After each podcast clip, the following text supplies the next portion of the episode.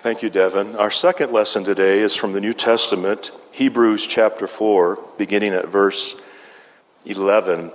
Uh, this first verse makes reference to entering into rest.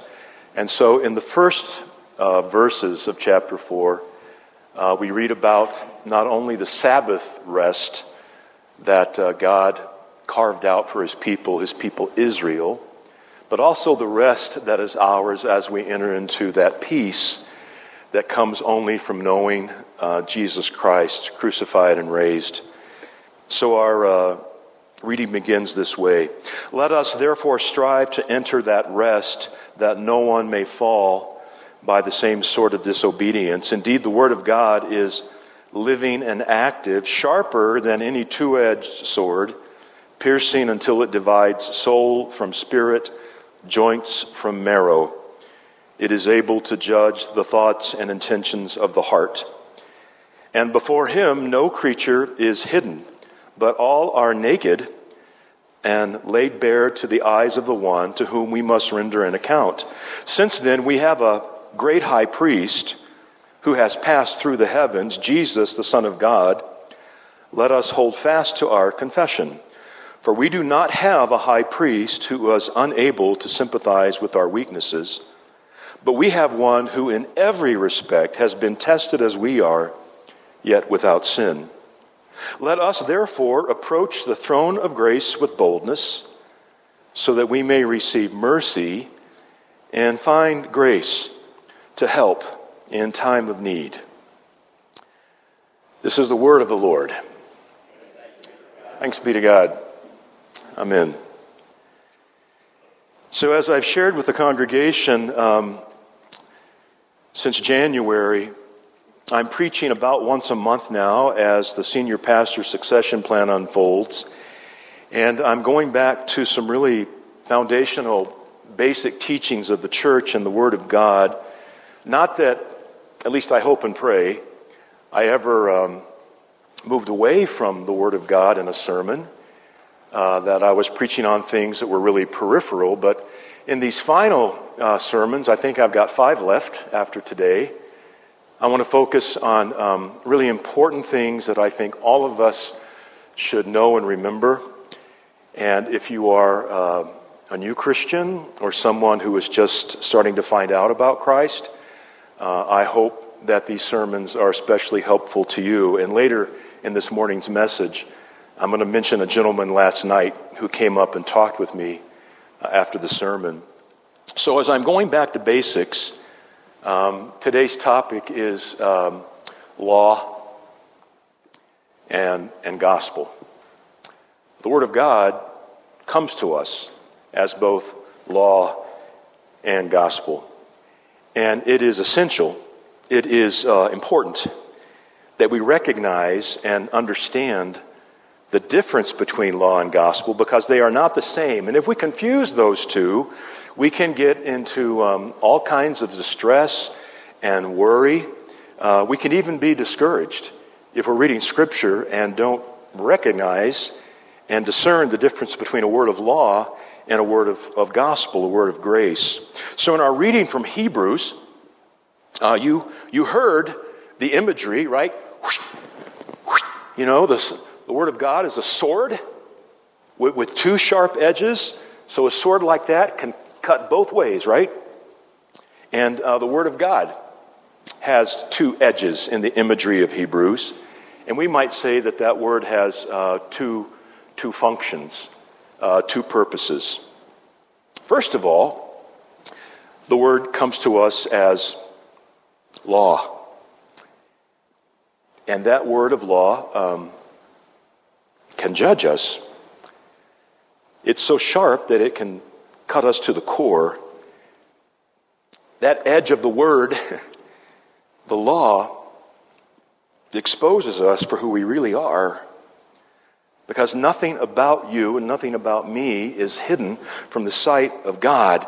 His word penetrates to the core of our being and reveals essentially who we are more powerfully than any x ray or ultrasound or MRI. We in this life may pretend to be someone or something other than who we really are. And this side of heaven, we may succeed in hiding the truth about ourselves from other people, but you can't get away with that before the Lord Almighty. His Word reveals who we truly are. The Word, as we heard in Hebrews, reveals the naked truth about us. No one, no creature can escape God's total knowledge and insight into who we are, our past, our secrets, our, our innermost thoughts and desires. They're all known by God. Martin Luther, long ago in 1537, um, came to the realization of the difference between law and gospel. And before he came to that realization, even his own soul was troubled um, as he was aware of his sin and his unworthiness before a righteous God. And as Luther pondered the word um, so diligently, so faithfully, he said, You know, this edge of the sword, um, even that law has two purposes. First of all, God's law, God's uh, ordering of things, uh, provides um, order to society that would otherwise be lost in a sea of, of sin and confusion. And that same word of the Lord um, has a second use, and Luther said this is the most important function. Um, it makes our sin manifest. That's how Luther said it, and shows us to what utter depth we've all fallen from our original glory uh, as we think about our first parents, Adam and Eve, before their fall. So, when you think about God's law and what Luther had to say, um, I think one of the finest examples, one of the clearest examples, would be the Ten Commandments. And all of you who are confirmed Lutherans, I know you have these memorized. Right? I've been talking about that for about 23 years. That we should all have the Ten Commandments memorized, right? So I'm not showing off. Uh, I want you to say them with me. All right? To the glory of God. So I am the Lord your God. You shall have no other gods. You shall not take the name of the Lord your God in vain. Remember the Sabbath day to keep it holy. Honor your father and your mother. You shall not kill. You shall not commit adultery. You shall not steal. You shall not bear false witness against your neighbor. Louder with me on the last two. You shall not covet your neighbor's house. You shall not covet your neighbor's wife, manservant, maidservant, cattle, or anything else that is your neighbor's. You can still work on that if you haven't got those commandments memorized yet while there's still time. These commandments, given by God to Israel through Moses, have that first and second use that Martin Luther described. Imagine a world, imagine a world in which people lied about each other freely, where people uh, slaughtered and killed one another without consequence where people uh, just robbed others in broad daylight w- without punishment, where people um, despised and disrespected their parents. Uh, these commandments have a first use, and that is to provide order. Good order. Order that, that God wants us to enjoy. Order that is pleasing to the Lord of all creation, an order that becomes a blessing to us. But there's also that second use of the very same commandments. Uh, they can convict us of our sin, our disobedience. I don't know about you, but when I um, think on the Ten Commandments, it makes me realize that no matter how hard I might try to obey God's word in every way, sometimes I fall short. I think I'm in good company this morning. We miss the mark. Uh, like the Apostle Paul, you know, the good that I would is not what I do, the evil that I would not do is what I find myself doing. O wretched man that I am. So we cannot make ourselves holy by perfect obedience to God's law because we all have the sin problem by what we've done and by the sins of omission, the things we should have done, the things we should have said, and we did not stand in the gap or speak that word of mercy and compassion.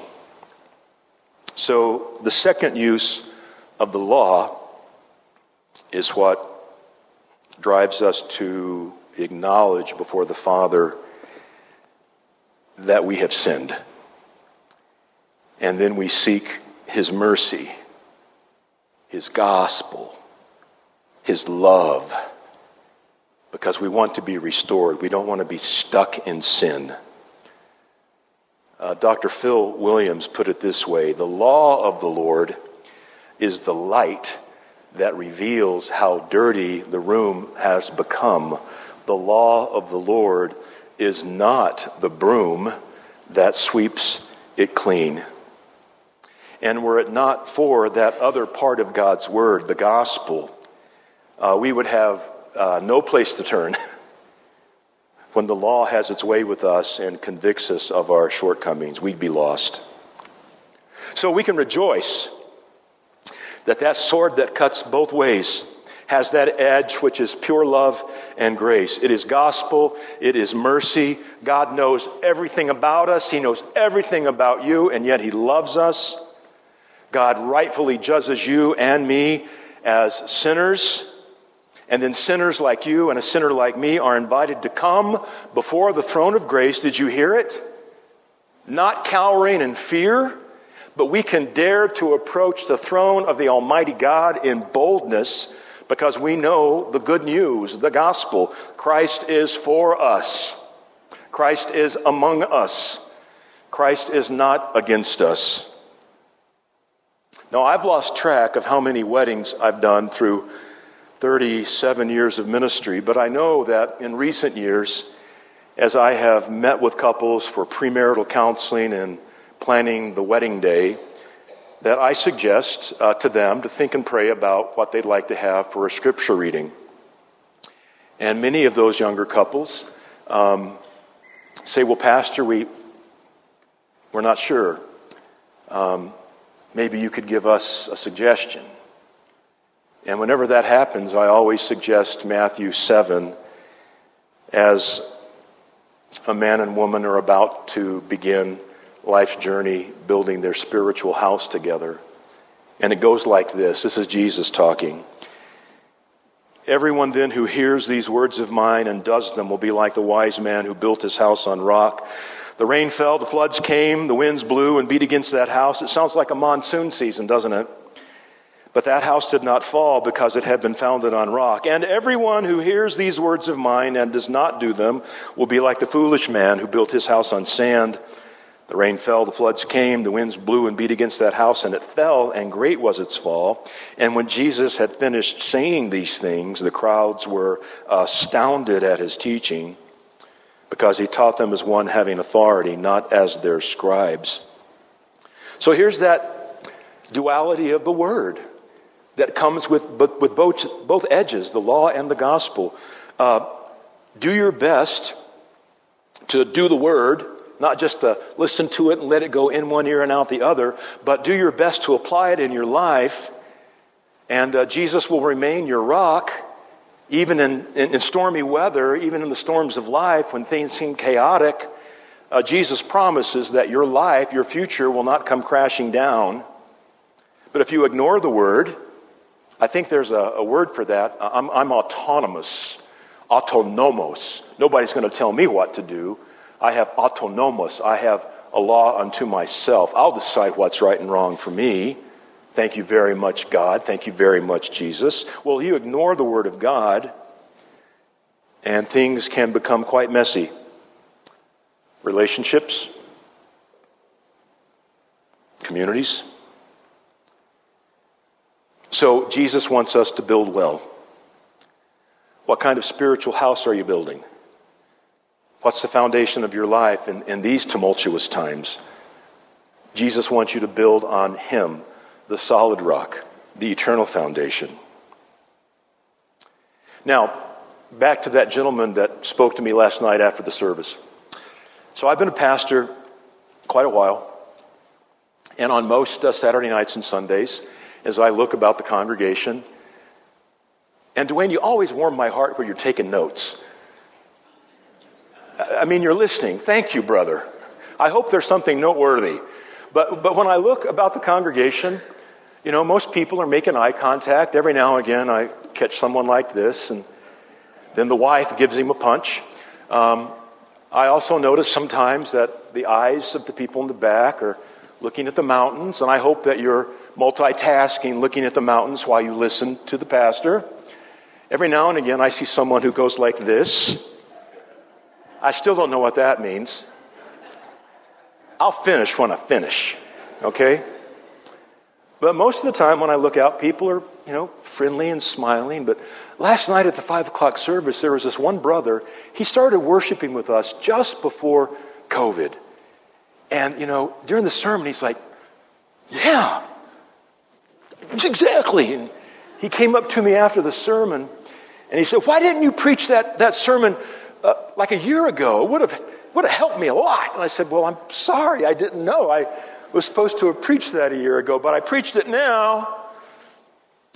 Because he said what so many people have said to me through the years, especially new believers. You know, Pastor, I'm, I'm trying to read the Bible, but sometimes when I'm reading through the scriptures, whoa, I feel guilty. I'm reading the Word of God and it points out, you know, a particular sin in my life. I'm reading the Bible and, you know, it's supposed to be a good thing, but I don't feel good. Good. then that edge of the Word is having its way with you. It's convicting you of your sin as it convicts me of my own. But that same gentleman last night resonated with what other people have said. Pastor, sometimes when I read the Bible, well, I just feel so unworthy.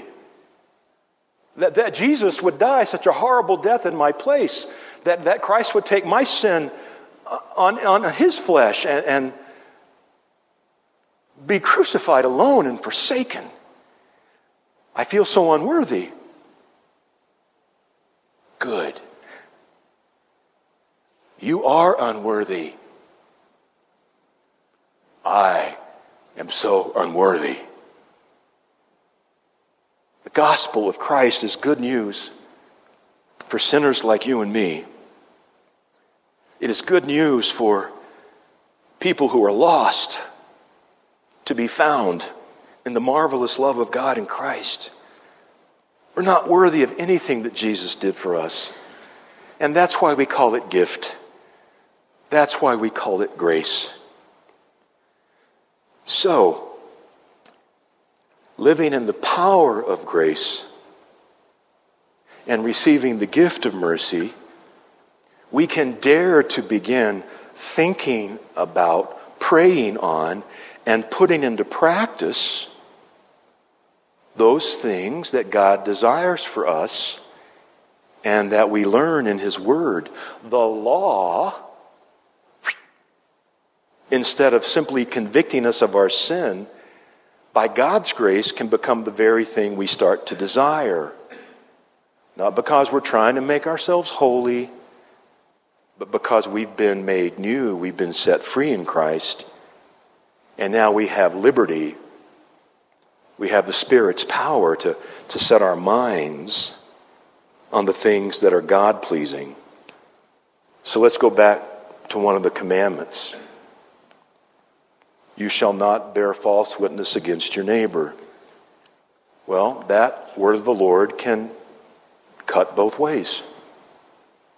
When we realize that we have lied about a neighbor, a family member, a coworker, a classmate, when we have not um, protected his or her reputation, when we've um, received gladly the juicy gossip and, and, and passed it along with a little more spice, yeah, the law calls us out guilty, guilty, guilty.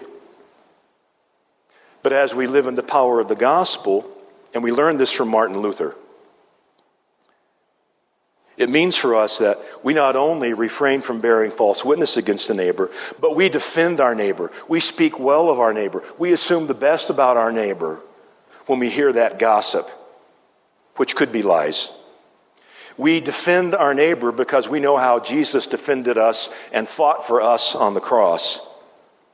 And so we refuse to bear false witness against others because we know um, it breaks down community it does not please the Father in heaven.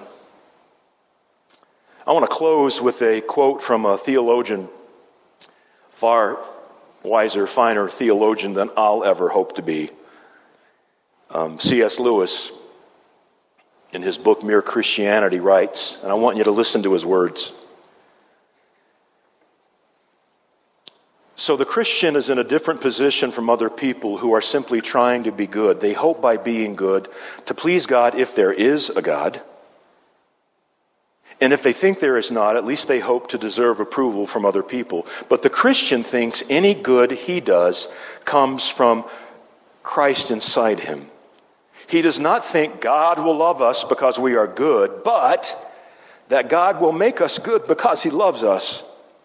Just as the roof of a greenhouse does not attract the sun because it is bright, but becomes bright because the sun shines on it. To have faith in Christ means, of course, trying to do what he teaches. There'd be no sense in saying you trusted a person if you wouldn't take his advice.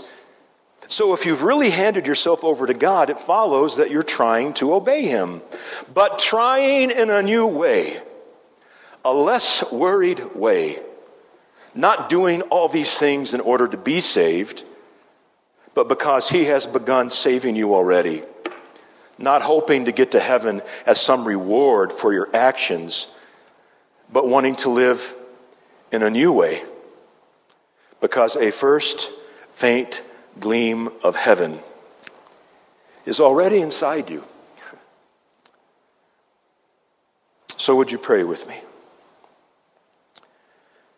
Merciful Father, mighty Holy Spirit, compassionate Lord Jesus, we praise you today for the love with which you love us, in which you've grounded us, and by which you are transforming us.